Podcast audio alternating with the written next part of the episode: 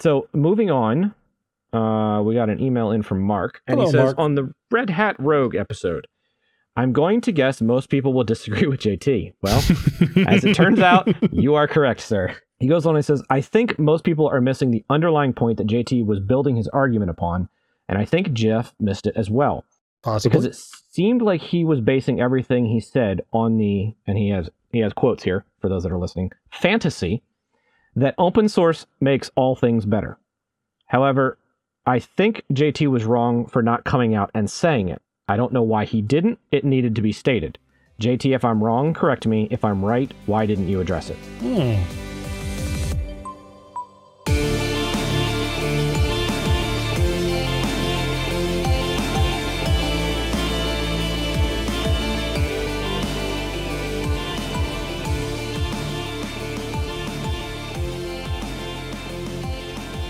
Hey, Jeff, would you believe that something I said struck a nerve with some people and they had some words to say back to me? I would, but I wouldn't expect them to use words, but more hand gestures or one in particular that I'm thinking of.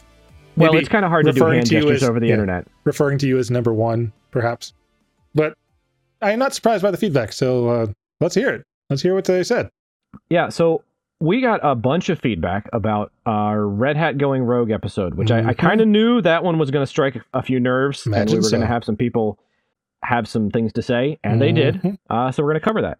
So David writes in, and he goes uh, that you know on that episode, I was listening to this while taking a walk, and you really had me wanting to yell out my responses. Good job. Thank you. He says, I see ecosystems. I, I see the ecosystem like grocery stores. I can go and walk into a grocery store and buy check cereal. If a new cereal comes out from a big vendor, they will have it. Yet I still have choice to where I'm going to what grocery store. Uh, in my area, there are big players like uh, Jewel, Osco, and niche players like Whole Foods and Trader Joe's. There are specialty grocery stores uh, that are you know becoming big in the area. How can all that exist if they have the same products? Um, and he says, firstly, the market is large enough to support multiple. For some, it is just comes down to convenience near my house. For others, it's about differentiation. This could be their great bakery or the deli section. It could be their customer service. It could be their local products. Why are the different grocery chains good at different things? It is because they set up their organizations for ways that they can differentiate. If they are focusing on a smaller local brands, for instance, they need people in the place researching up and coming up with products um, and to be able to adapt their supply chain to purchasing and to receive these products that may not follow industry standards, proper labeling, forecasting, etc. He says he goes on and says the same is true for the Linux distribution ecosystem. The market share is large enough for multiple solutions to succeed. Even new solutions can come in in the future. It would be hard for a new player to come in and be a better Red Hat. Instead, other companies in this space will need to focus on a specific area. If we take the local provider analogy into the space, we can compare it to a new software market or product. Is Red Hat in a predi- position to adopt new products quickly? There is a lot of Red Hat's focus. Oh, wait, sorry. There is a lot of work to integrate these products into their larger Red Hat distribution, which you hinted at. Red Hat's focus may be on more larger, stable companies like financial companies. Mm-hmm. This puts them in a position to make a lot of revenue, but not in a position to adopt quickly. Smaller companies like Canonical are getting into this space by offering solutions for clouds and containers. If these technologies do catch on and mature, then Red Hat will adopt these products. By the time they do, the smaller players are on to the next, which might be successful or not. Other companies like SUSE focus on their certain geographies, presence in Europe versus the United States, or specific industry solutions verticals like their close partnership with SAP to be the preferred platform for running their enterprise software. In That's the end, call. the larger Red Hat gets, the more likely they are to be behind the trend or risk becoming known for only certain types of workloads. Mhm. I listened to the podcast to a podcast many years ago, back when SUSE was still a part of Novell. The person from SUSE talked a lot about competition. Competition? Competition?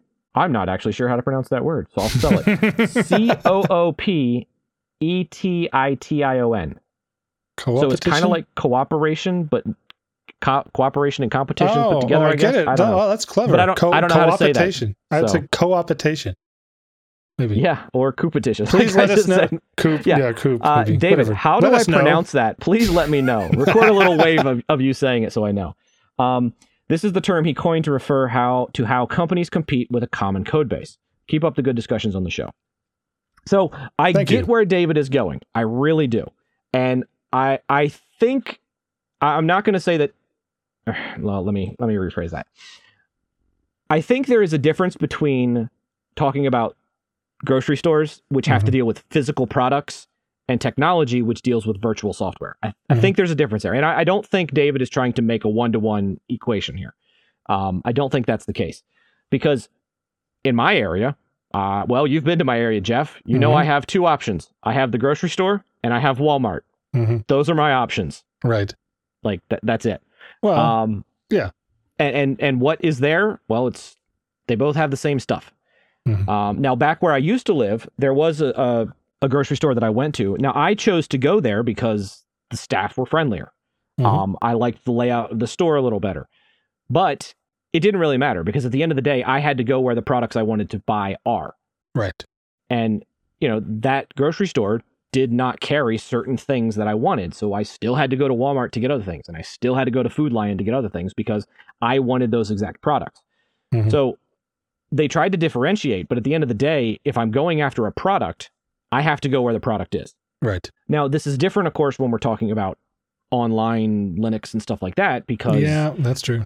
it's there isn't that actual physical problem of distribution of you know first Yeah, actually gathering actually. like your supply chain is completely different You can pack all the software into your distribution that you conceivably want or, or Right. allow to be packed in. Like um, people put up their third party repos to the Mhm. right standard and they just expand it. There's no extra cost for you to have more.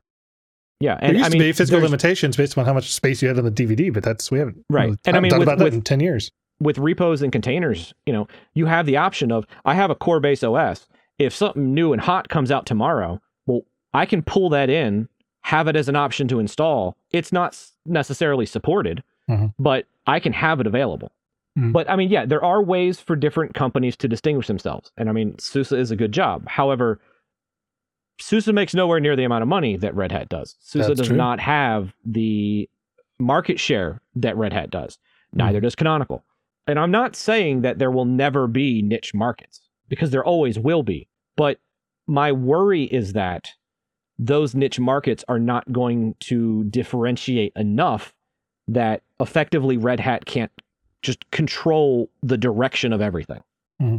So then, then taking this to the physical realm, the, the, I like the grocery store analogy quite a bit mm-hmm. because the grocery store is the building within which all these other vendors are putting their stuff. And the grocery store says, yes, you, we're going to stock your stuff, but we're not going to stock that guy's stuff because that guy's stuff doesn't sell as well, or it has a purple rhinoceros on the on the front label, and I hate rhinoceri or something. I don't know if that's. But you know, so it's a good, it's a somewhat of a good analogy, but it's easier as for a grocery store to differentiate themselves. But a lot, we were talking about the deli. Do you actually need a deli for it to be a grocery store? No, probably not. But it's certainly they're almost always coincident because you like to be able to serve wrong term, but live meat. You know, as opposed to something that's been prepackaged and just go pick it up. I Mhm. want half a pound of that roast beef, I believe we call that fresh meat. Fresh. Jeff. Thank you. Not That's, live. that's usually the fresh. word most people use. Well, okay, live. It was live at one point, so I was technically still accurate, but it's yeah, yeah. Well, no, That's you're not buying it term. live anymore. It's definitely dead now. Well, it's how do you know? fresh. How do you know? Depends on the market you go to, I guess. You shopping at Klingon markets that I don't know about? No, but uh, Michoacana could uh, possibly have something that they literally just slaughtered. I don't know. I, I've never actually been in one of those, but uh, we have a very strong Hispanic influence, and they do things differently. In, in right, but it's still not alive. okay. It was formerly alive not too long ago. Maybe Well- is, is what I'm trying to make. Okay. Anyway, I'll, I'll, I'll let neither- you slide on that. You've now completely distracted me from what I was trying to say. So let me see if I can recapture it here. It's easier to differentiate yourself as a grocery store. The physical limitations actually cause it. Like you're saying, this store did not have my particular brand or flavor of cheesy poof, so I have to go to Walmart to get that. You know, whatever. Or ice cream. You know, I, I have to go to Kroger because there's this one flavor of ice cream that I adore, and Kroger is the only one that makes it. It's actually, I think, a Kroger house brand. Uh, it is Moose Tracks for anybody who's wanting to ask. It's amazing. It's I don't know how they do it. I want to I want to learn how to how to make it. But they have actual fudge that they it's molten when they put it in there, and it's like it's it's like lava in the middle of rocky ice cream. So you're digging through and you hit all of a sudden this fudge layer. It's amazing. It's it's so good. But only Kroger really has it. I saw the same flavor name at Target one time. I think that the company that came up with the flavor had licensed it to this other company. It was it tasted nothing the same. It was just just the name. I was very upset about that. But that's a thing that Kroger has that others don't. Can't really do that in the open source realm. You can't really do that in the distribution realm because uh, all the software you make, unless you're putting it under the lock and key and it's closed source, then anybody else can take it, like we talked about earlier. You can't differentiate on what's in your store. You only you really you only can differentiate on how you sell it and how you support it, I guess. Maybe at the distribution level. Certainly at the software going down at the software level, you can just differentiate yourself. I mean, we have three, maybe even more than three uh, major forks of MySQL, and they all coexist. There's a reason for each of them. Mariah, Maria, Mariah. I don't know how to say it actually that was uh, that came out after the sale, right? About a year after the sale, and they're like, okay, we've uh, this is already boring. This, we don't like what Oracle's doing. Time to go make our own version.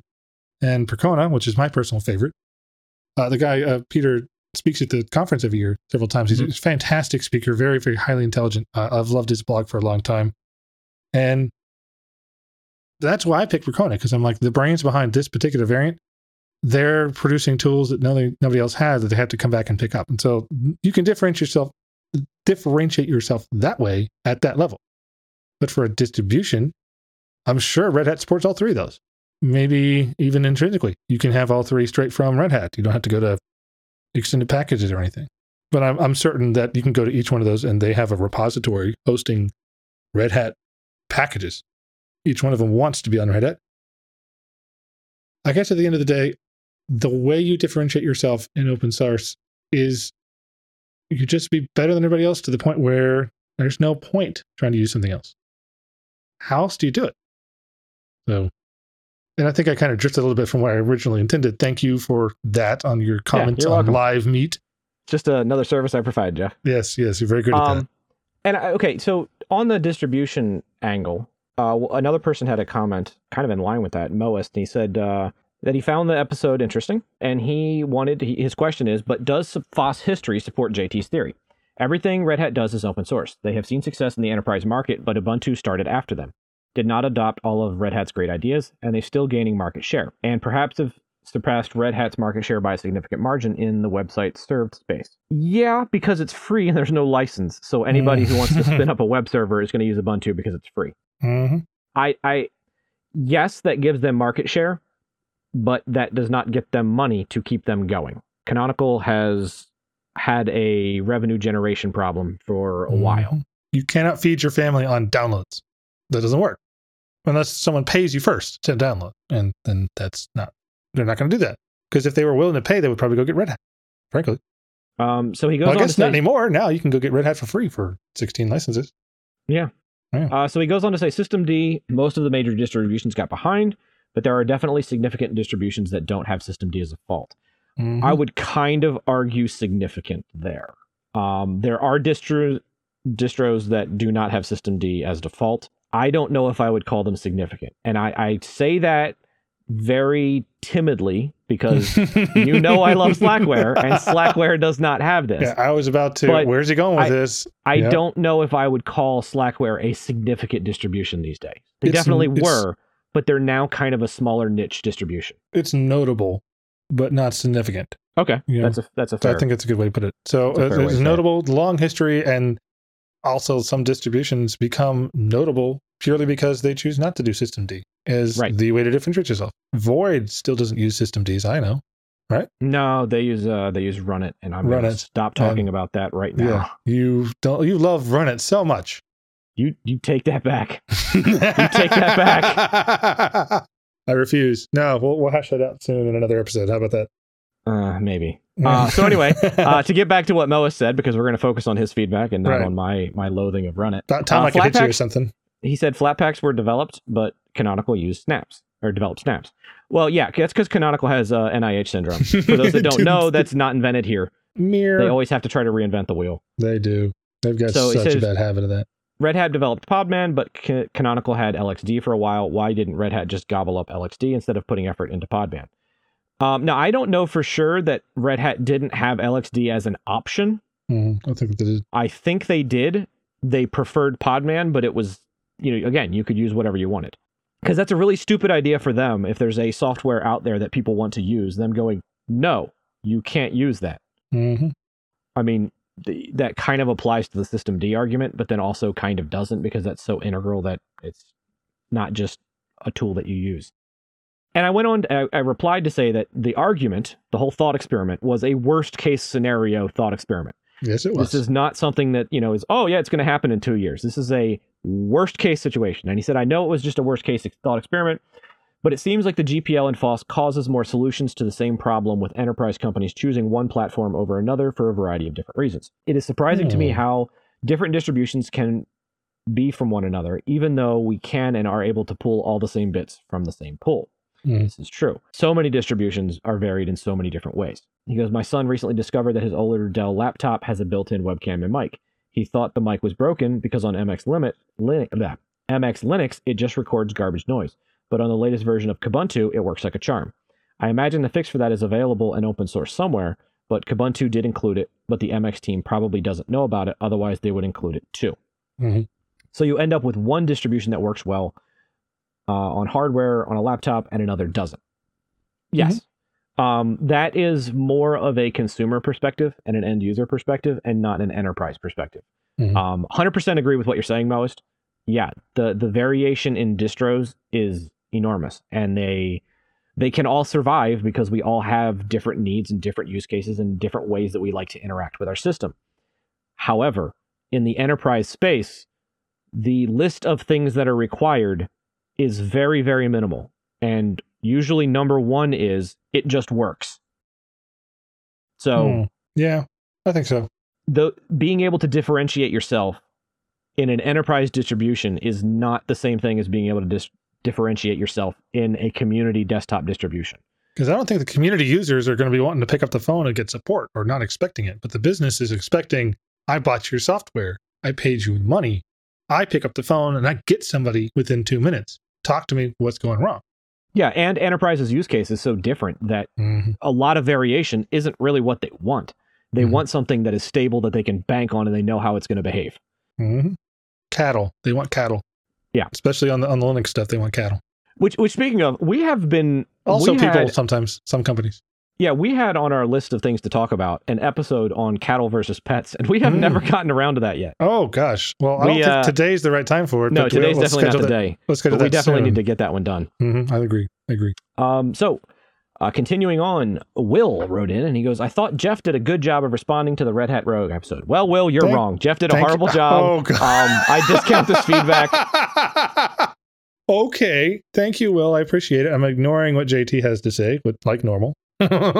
Um, Will goes on to say that I felt like I was missing something about the premise. So uh, there's another bit of feedback that's going to be coming up in a little bit, which I think will help fill in the gap, maybe. okay. So I'll, I'll we're going to put a pin in that, All um, right. and come back to that. But he goes, couldn't anyone just take all the GPL code and resell it? Yes. Mhm. Uh, and isn't this basically what the Oracle version of Linux is? Yes. Uh, in my view, Red Hat Canonical and SUSE don't compete on software; they compete on support, services, and pricing. When I think of Red Hat going rogue, Red Hat becoming the overwhelming choice for enterprises Linux isn't the problem I see.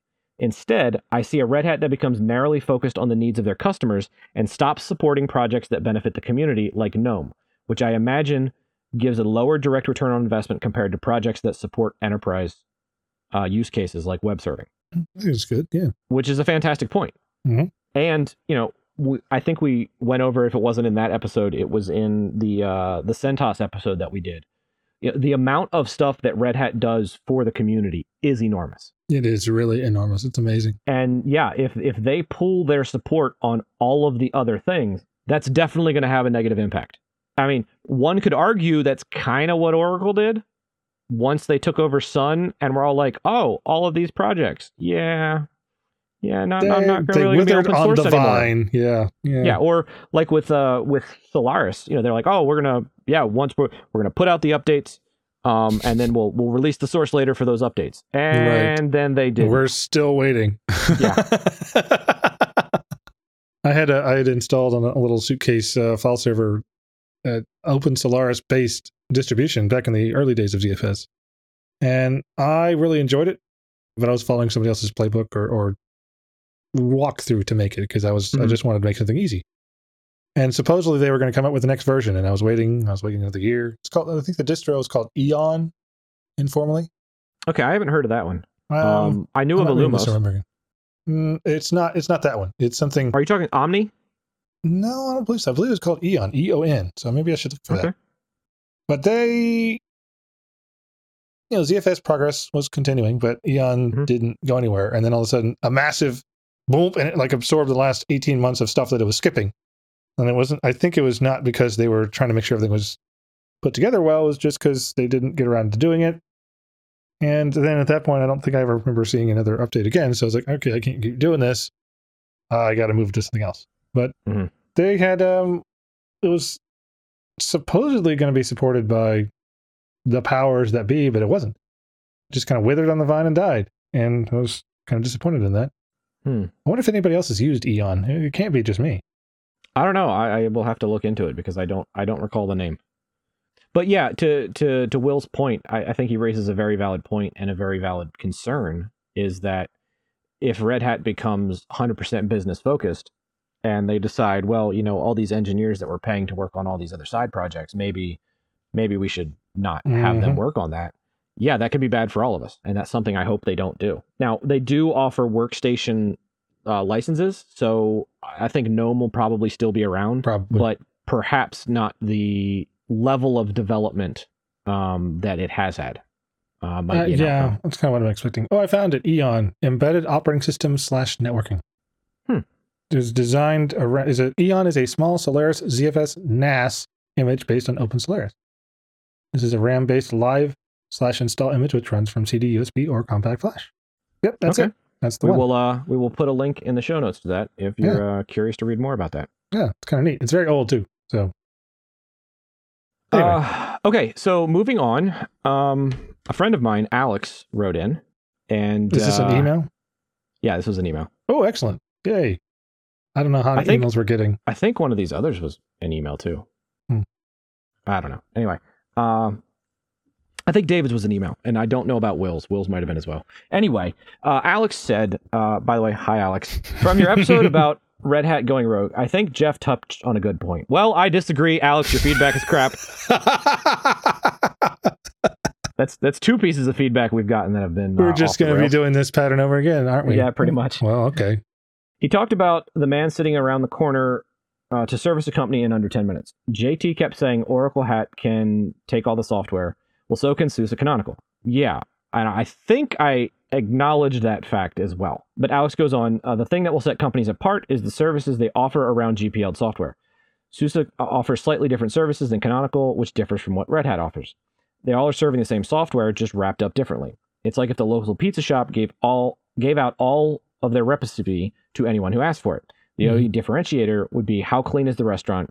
Do they have enough staff to serve me during dinner rush? I think the company that slays Oracle Hat will be the one that offers service around the software that Oracle Hat can't. Mhm. Um, so I understand what you're saying here, Alex, and because we're friends, I- I'm I'm giving the uh, the harshness of my feedback to you because I, I know I know you won't take it personally. But uh, one of the things that I alluded to in the episode, I would say proves this wrong, and that is, you know, we we mentioned how Oracle treats their customers like crap, Mhm. and it doesn't matter.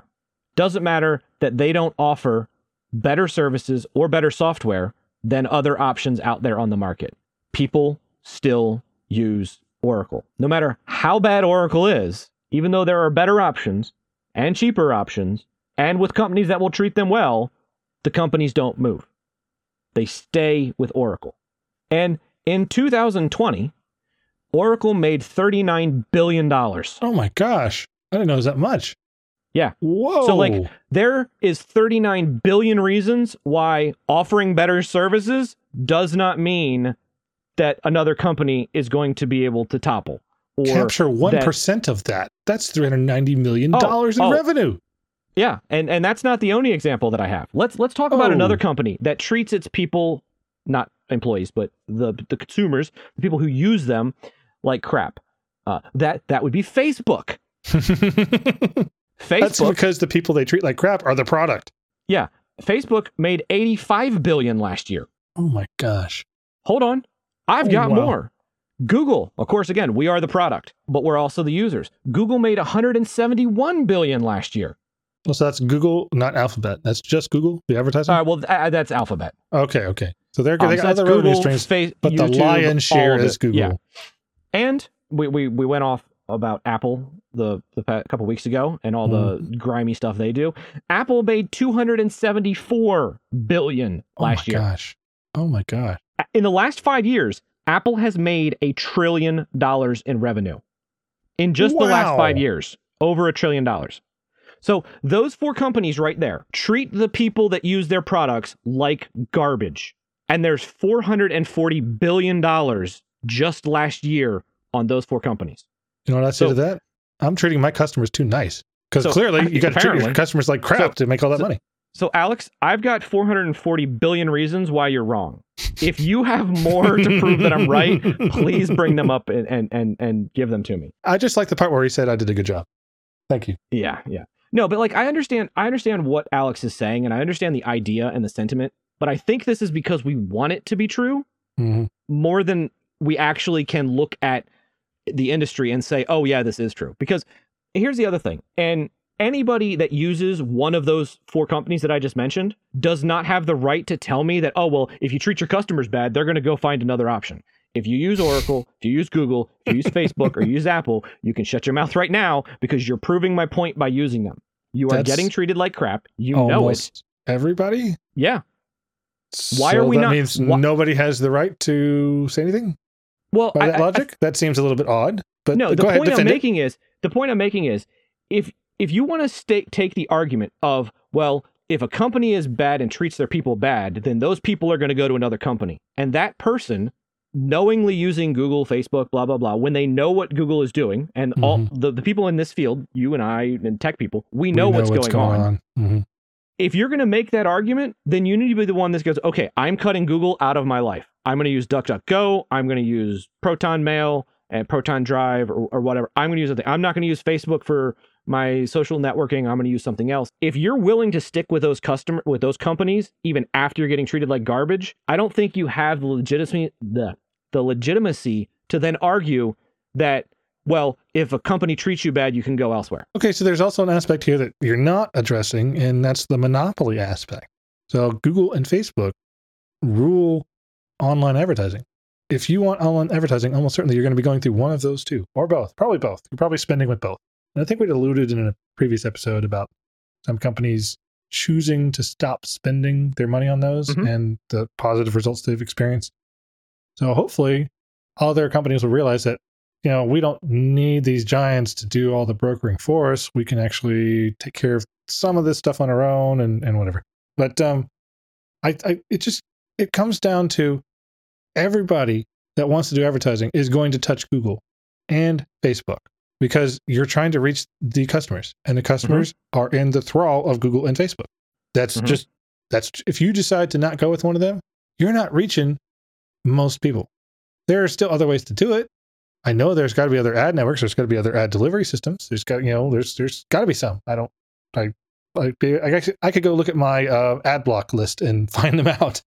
Uh, but if you're spending money online advertising and you're not using those two, I think you would probably be in trouble with your boss because you're not getting the impressions that they're expecting. You're not getting the front and center centerness. I don't know the right terms for any of these.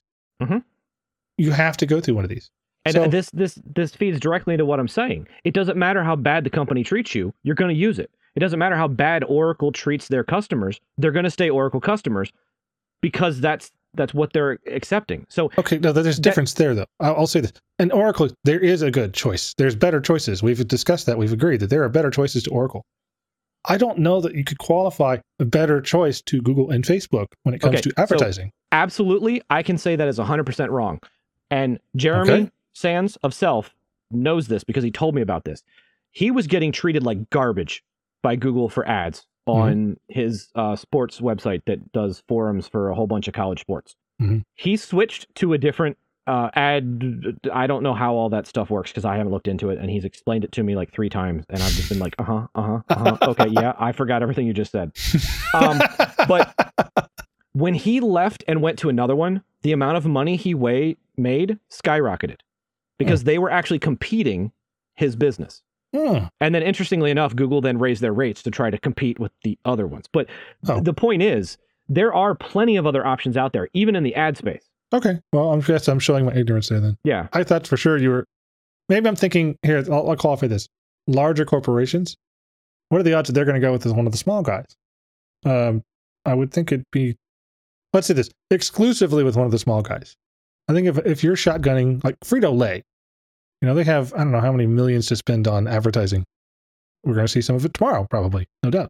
Um, the Oh, is person sports ball on? Is, is yeah, some sports, sports yes, sports. Yeah, there, there's a there's a superb owl that's going to be on TV for a couple hours. I don't know. if People Oh. really love owls or something. It's, it's pretty amazing. But uh, Okay. something every one day a year, every year, there's some really big thing about owls. So yeah, Wow. yeah, whatever. Today I learned. Yeah, no, but um, I hope you enjoy the owl watching tomorrow. But Frito Lay, they're going. To, let's say they go and use this third party, this whatever advertising service that you're talking about. There's just, I don't. Uh, I'm trying to think of how would it work for Frito Lay that they would not be using one of these other ads. They're not going to get coverage where people are. Well, no, Uh, because a know? big company like that is going to be using multiple outlets. Exactly. They're not just using one. They're not. They're they're shotgunning a lot of different outlets, and Right. if one does particularly well, then they may move some of the money that they're putting towards another one towards that one instead. You know, like uh, survival of the fittest. All of you ad re- networks, whichever is best, you get more. Mhm. You know, so that's actually not a bad way to do things. But they're big corporations, so I think they're always going to have an account with Google and Facebook, and they're always going to use it to some degree. So then, okay, let's let's take them out of the equation then to smaller, medium, medium and smaller, you know, small cap, mid cap companies, they don't have to use Google or Facebook. But if they don't, they're probably going to miss some users. And there's reasons that you would want to be on Facebook because you've got a captive audience. And if you pay Facebook well enough, they will literally throw your product in the face of their users endlessly. Not not endlessly. I mean, you got to pay for impressions, but um, the amount of time that someone is spending on Facebook and they're going back to it over and over and over again, going back to the trough, going back to the trough, going back for this, going back to that, posting. Oh, somebody liked this. That's that's gold for an advertiser. If you can every time someone goes back, or not every time, let's say every third time you go back to open Facebook, you see Frito Lay Doritos or something. You know, it's gonna have an impact over time. Whether we like to say we're resistant to advertising or not, it's gonna have an impact. So you won't get that same product going with another third party because they're not Facebook. And they don't have the captive product that's getting users to come back over and over and over again.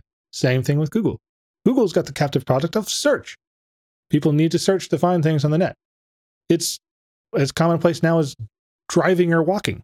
I pull up my phone and I Google for something and find it. It's it's a verb. It made, it's become a verb. But DuckDuckGo Go offers similar, if not superior, search results without a lot of the tracking and stuff. I use DuckDuckGo for that reason. I actually wondered for a while if DuckDuckGo was like the quiet extension of Google for, well, we can't actually harvest their data, but we still want to make sure that they're going through our networks and not somebody else's. So we'll go ahead and put this thing up for those that just need to make a last stand. I, I wondered that So- for a while. Controlled opposition. Yeah, I guess I guess Microsoft had done that sometimes, where they'll buy a company sneakily and not really trumpet it and pretend like it's still a competitor when it's not. Or there have been times like Intel had to fund their competitor AMD for a while, and Microsoft had to fund some of their competitors because of the Well, antitrust they funded stuff. Apple for quite a while. Yeah, quite a while. They had to antitrust uh, regulation and other reasons. So actually, uh, Apple and Microsoft had a partnership on some things. It was weird too. But I guess what I'm getting at is for a small and a mid cap company, um, it's really hard to.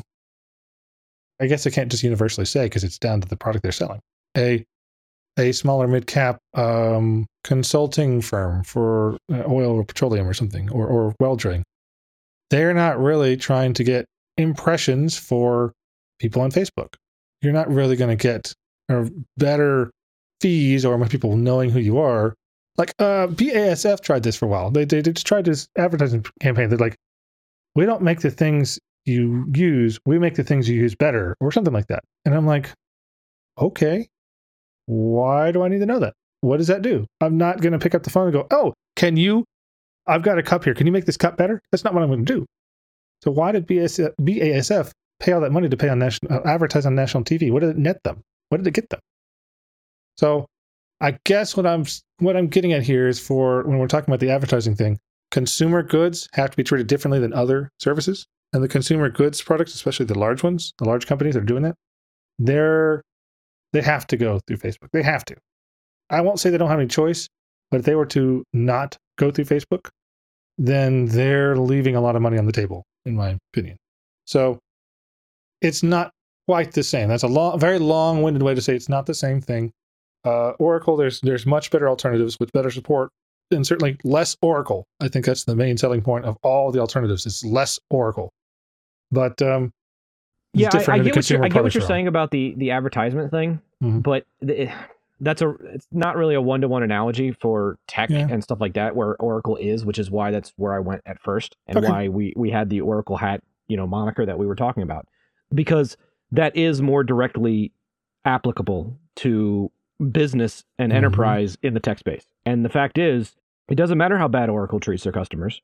Their customers want to stay and use Oracle. And Oracle's revenue has been consistent too. Mhm. It has not been falling. So like It's It not like there's something matter. chipping away at it. There's it's It- still there. Yeah. it doesn't matter how bad they treat people, their customers are sticking with them. So Hmm. just saying, oh well, you know, somebody else can provide a better service and better software. Yeah, but it hasn't made an impact. It hasn't mattered. Mhm. So moving on, uh, we got an email in from Mark, and he says Mark. on the Red Hat Rogue episode, I'm going to guess most people will disagree with JT. Well, as it turns out, you are correct, sir. He goes on and says, I think most people are missing the underlying point that JT was building his argument upon, and I think Jeff missed it as well. Because possibly. it seemed like he was basing everything he said on the, and he has he has quotes here for those that are listening, fantasy that open source makes all things better. However, I think JT was wrong for not coming out and saying it. I don't know why he didn't. It needed to be stated.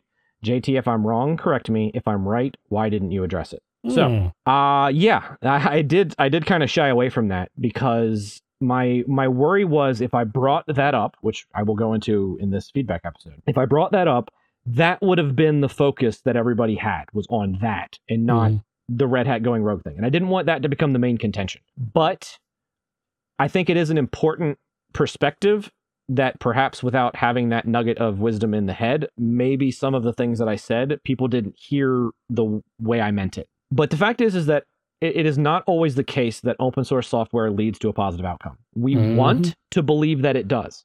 We absolutely want to believe that it does. But that is not the world we live in. For all of open source's benefits, I mean, it has led to the creation of companies and corporations that rival nation states in power and control of society around the world. Google, Facebook, Amazon, all of these guys have built their business on top of open source software. Mhm. Open source software has not democratized power and it has not led to the utopia of a plethora of possible options. What it has actually done is empower massive control by very few entities. And those entities would never have been able to accomplish what they have done without the use of open source because no company would have been able to create all the software needed and all of the other things to become as powerful as they are. Facebook, Amazon, Google would not be what they are without the ability to leverage open source software as they need. I agree You with know, that too. the, the open source you know gives us options fantasy it sure is as individuals you and i we have we have a lot of choice but yet on a broader level we kind of don't I was about to say, do we really? we have a lot of choice over uh, over minimal things but the big important things we don't really have choice over or not much of a choice over now the most obvious thing that comes to mind is of course systemd yes there are absolutely distributions that are holding out there are even distributions that have spun up just to not use systemd but by and large if you step back and look objectively red hat made a decision and 90% of the industry followed Mhm. that's just the way it happened. All the arguments, all the debate didn't matter. Red Hat made the decision. Red Hat put every the entire Linux ecosystem on that train, and that's where it went. Hmm. Yeah. And I don't think there's any reason to believe that in this thought experiment of Red Hat being going evil, that they would not make decisions that would be bad for us that wouldn't again just be followed because mm-hmm. they're setting the direction for the development and the advancement of Linux. That's the playbook. As you grow larger, you gain gain more control over the market you're dominating. Right. And then you start bending the customers to your will. That's how Oracle has grown to the 9,000 headed Hydra that it is now. But uh, you know, you have to build an ecosystem within which to capture your clients. Amazon's particularly good at that. They have a thing for everything, and sometimes two or three things for your thing, just in case the first thing is not good for you. You know, and they're constantly evolving. That's one of the things that makes them valuable. But it also, I, I've long since shed any affection for AWS. I feel like it's one big game that I'm always losing. There's always another deal to be had if I would just put a little more effort into it, or if I would just learn the system a little bit more. I hate that. I just give me some resource, give me a flat fee, I'm done. That's why I go to Linode or Rackspace or, or one of those because I can get flat everything. I don't need to play the game of, ooh, if I build my system that it doesn't have long term storage, then I can save 20%. Now, I just, I don't want to be thinking about all that and conforming the way I'm building my systems to AWS. There's a lot of clients that like that or want that or don't mind it because they can save some money. But they're acceding to the will of Amazon at that point. So if Amazon decides that we are going to outlaw VPCs and everything's going to be, you know, take that out. I don't know what they would do that. I'm just picking something out of a hat. Right. What choice does the company who's decided to invest all in on Amazon or AWS, what choice do they have? They have to go along with it. So that's the playbook. You get big enough, you control it, and then you start changing things that benefit you and reinforce your market position. That's what Right. that's what's supposed to happen. Open Mhm. source is a somewhat of a shield against that, but not all the way. You Well, know? yeah, but I, yeah, yes, it can be a shield of that on the micro scale. But again, On on, the the micro scale, macro yeah. scale, like I said, Amazon wouldn't be where it is to have its market dominance if it wasn't for the fact that open source was around. I also Um, think and it's this is- curious. Amazon has chosen to build their Amazon Linux. That's on Red Hat, not on Ubuntu, as I recall. Yeah, it's based on Red Hat. It's based on Red Hat. So I don't know if that's meaningful, but it seems like that was a decision they made, and that's the default image in AWS when you spin up a system. If you don't specify, it goes to Amazon Linux. So there's another example. They made a decision, whether you like it or not. You have other choices, but you know you're going in the direction Amazon wants. You're marching to the Mhm. beat that they say. And we don't know that they're not on the back end doing some weird shenanigans hmm that well if it's if it's if this container or system or whatever is using Amazon Linux, we're not going to throttle. But if they're using another thing, we Mhm. might just go ahead and throttle them by two percent. Deprioritize a little bit. Right. Mhm. Uh, see, the thing about technology is it it exaggerates human characteristics and Hmm. human qualities. I like that. That's well put. To use the military term, it's a force multiplier. Mm, and I do not that term. feel that too many. Uh, okay, I feel that too many open source people have sort of a weird utopian idea that technology will always make the world a better place. Now, I do believe that technology can, but it can also make the world a horrible place. Yes. The difference can. is the person who's wielding it. And Mhm. as long as there are humans who will do things for their personal benefit, regardless of the cost to others, we always have to remain vigilant against bad actors. Mhm. And since technology just exaggerates human action, and we can look at the history of humanity, uh, well, if we go by that, you- you'll see that that usually technology always gets used badly Mhm. always, Almost always. at first. Um, yes. Like there's a reason that the major technological jumps in knowledge and advancement uh, just happen to coincidentally line up with every time there's war. Like interesting how that happens. Mhm. Then after the war, we figure out oh that let's let's figure out how to use that advancement to a Mhm. peaceful way and, until the next war, and then it's okay. How can we kill the other people more effectively? I do think that many people in open source only see things from an ideological bent that it will always be good and Hmm. that it's, it's just going to work out and the end result's always going to be better. And it's a problem getting into a discussion like this because I think when someone has that perspective, they're entering the conversation with an automatic assumption that open source equals positive outcome. And effectively, they're arguing backwards. They're starting with the conclusion that's already been decided Mhm. and then building the argument and justifying the argument to what makes that conclusion correct. You're saying they're not being of- objective in this right. Instead of working through a situation logically and seeing where it takes you, they start from the well, open source makes things better. Therefore, you're wrong because open source will make things better because there's more options. Hmm. So I, I, think, think, you might be right. I think for, some for a lot are, of people, not everybody. yeah, There's they're starting from exceptions. the end result of what they want to be true and then arguing to get to that so that the argument then arrives at that point. But I think, though, that's one of the things about software in specific that maybe other industries don't have. I can't bend the laws of physics to make a better widget. if I'm already at the limit of what physics says I can do. But I can write other software. I don't like that thing. I can write something else. Especially in the open source world, I can write one piece that replaces the other piece and actually recompile it, and I don't have to write the whole thing. Software enables change and transition that other physical products do not, or other services do not. So there's a particular, maybe it's that uh, this particular thing feeds the image that open source will win in the end and it's always going to be better. Because so many times have I seen open source doing a better job or competing more than a Microsoft product. There's a couple key Microsoft products that I admire. Uh, their SQL server is quite good. It actually runs on Linux for the last couple years, and it performs very well on Linux, so I understand. Some of their other softwares are, are pretty good. VS Code is particularly good. I use it for coding up at work. Uh, that and TextMate. So there, are, there are definitely some some bright spots in their portfolio, but otherwise a lot of their stuff is dreary and the same thing that it's been for the last 20, 30 years with the same flaws and the same must click. They're doing better on supporting PowerShell scripting and exposing a lot of things, but it's, you know, you've got this massive landscape and you have to enable each button to be exposed. It's not something that happens overnight. They've been working on it for 10 years, 12 years, and you still got a ways to go. They've got a lot of stuff covered. But um, open source is soft, what's to say, software in general, being that it's not real. I'm never, there's nothing I can touch.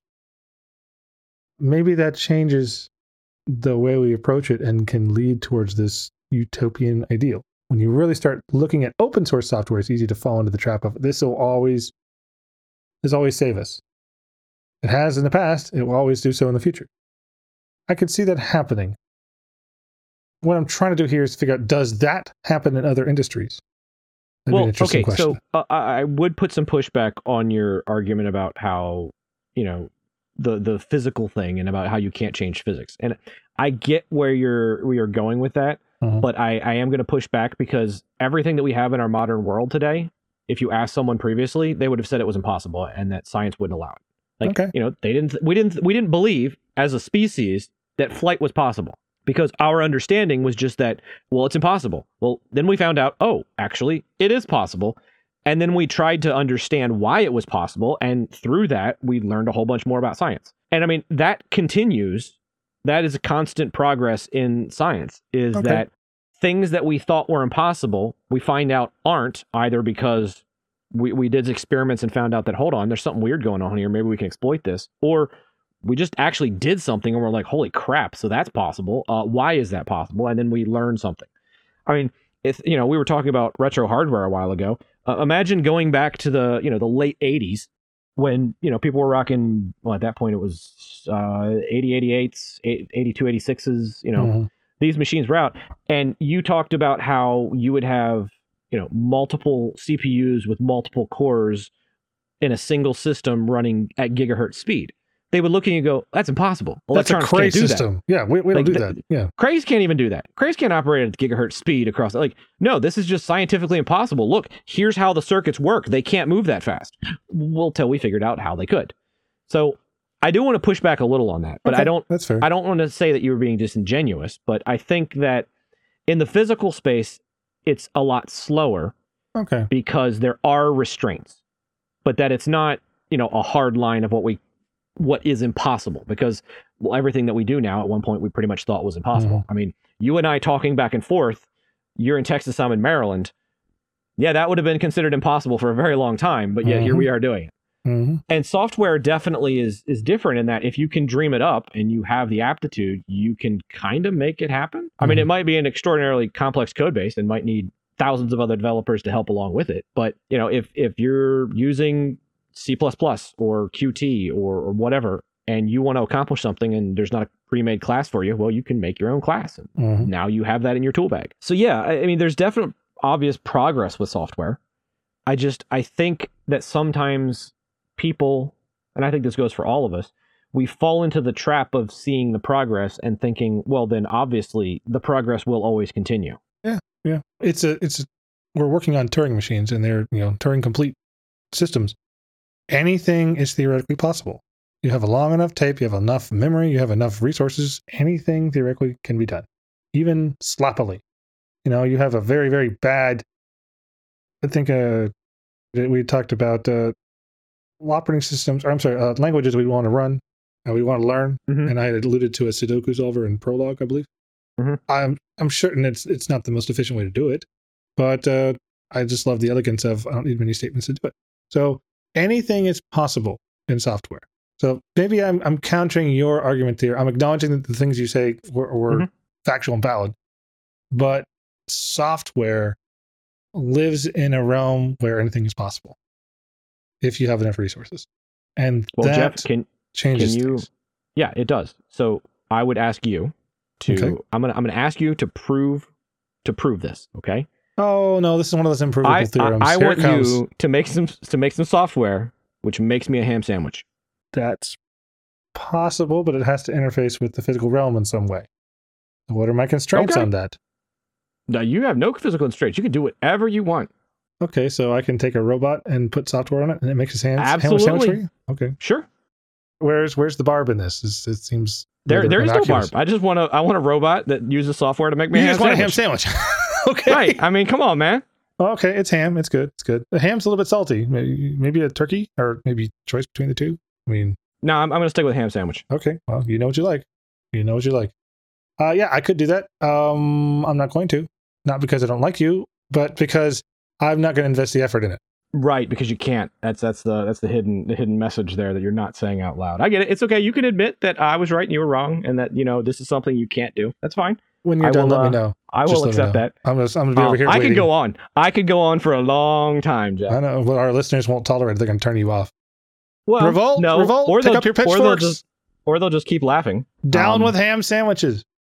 Which I mean, speaking of laughing, they might be laughing at us over this episode. Oh, that's fine. What we've had to say to their thoughts. So, if that's the case, uh, by all means, send in more feedback, Just send a laughing emoji or something. You know, or you we'll can know what you mean.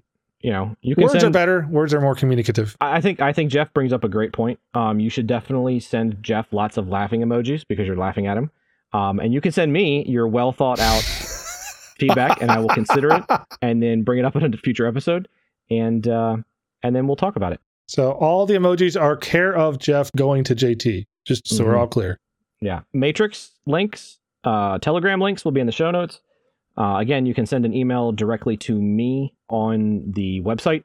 Uh, there's a little form there you can fill out, or if that's too complicated, uh, actually, Alex pointed out to me the other day that I have never actually told anyone what the email address is over uh, episode, so they would have to go hunt and find it. So if you want to email me directly, it is jt at minddripmedia, M I N D D R I P M E D I A dot com okay.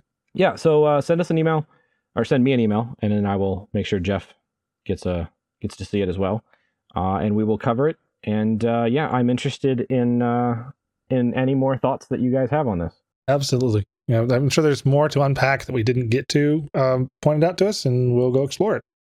Because these are, I love these. I love the feedback episodes. They're my favorite. So thank you guys for listening. Thank you for all the feedback. It's wonderful. Send us more. Send us all, well, not all your thoughts, but targeted thoughts on what we've been talking about. And if you have suggestions on on other interesting topics, I'm sure we'd be willing to at least entertain the idea. So send those in too.